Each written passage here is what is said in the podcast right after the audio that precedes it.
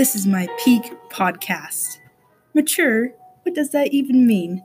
That you're boring? The marvelous Jenna Mistic here to make it clear. This is phony baloney. Also knows how marvelous Miss Mistic truly is.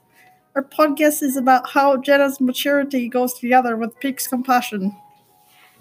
The catwalk between mature and compassionate happens when someone is qualmish, and you know that that will be that way for the at least the rest of the day. So you decide to spend some of your precious time to be decent and cheer them up. You are most mature and compassionate, my dear majestic goddess. You had a good reason to mutilate that ungrateful girl, and you forgave her. You know you didn't want to ruin her friendship with you, so only got a little mad and didn't talk to her for the rest of the week. Yes, like you know, my faithful servant. A great example of me is when I, the mystical Jenna, decide to be mature and compassionate to my companion, and forgive her for her trespass of drawing a pink scribble against my beautiful, desolate drawing. I knew it was just a wonderful sketch, nothing I wanted to ruin our little relationship over.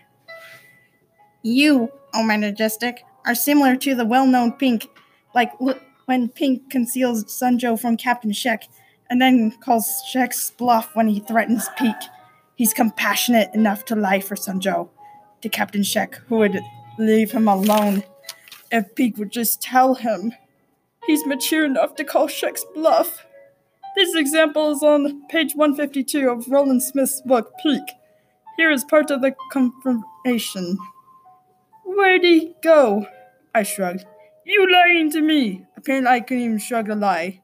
I kick you off mountain if you lie. Go ahead, I said. I don't think he was used to having a 14 year old call his bluff. Thank you, phony baloney. As you should remember, my defining character trait is mature, and Peak's trait is compassionate. How do these traits overlap? Well, my trait, mature, overlaps with Peak's defining trait, compassionate.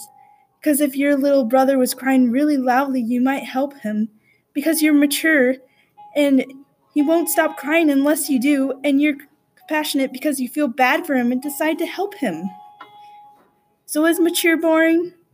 A parent is logical and cares about you and decides it's time for you to go to bed? Or a doctor when he saves someone's life by being mature and knowing that what his or her patient needs so they don't die? Which is more important, your bedtime or someone's life? You decide what mature is. Me, majestic? I believe that mature may seem boring to the unmature, but that maturity is very important. To have fun is also very important, but there must be a balance between maturity and fun, or it will unbalance the force. What do you believe?